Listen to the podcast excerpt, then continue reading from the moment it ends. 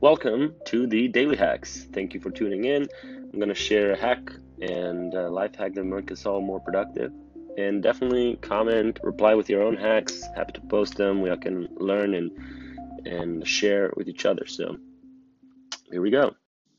First hack I want to share is this app I've come across called Personal Capital.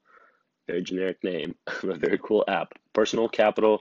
You can get it at personalcapital.com or on the App Store. It's a free app and it just really links all of your financial places, logins, everything in one place from credit cards, debit cards, investments, 401ks, Roth IRAs, to even Zillow and various properties or cars if you own one. So it's like mint.com used to be accept without it sucking, and now it's a really cool app, lets you track things over time.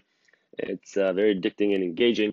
So highly recommend it. Now I would like to say once you get the free app, you're going to have these financial advisors from their company calling you non-stop. And that's super, super annoying. Definitely do not answer any of the calls.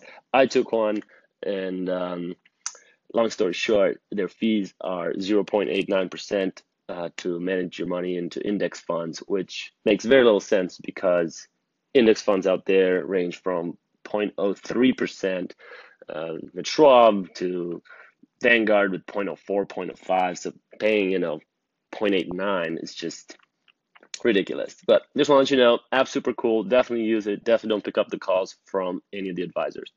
All right, have a good one. Bye bye.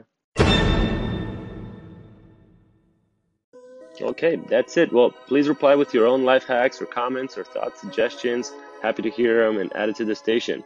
Bye bye.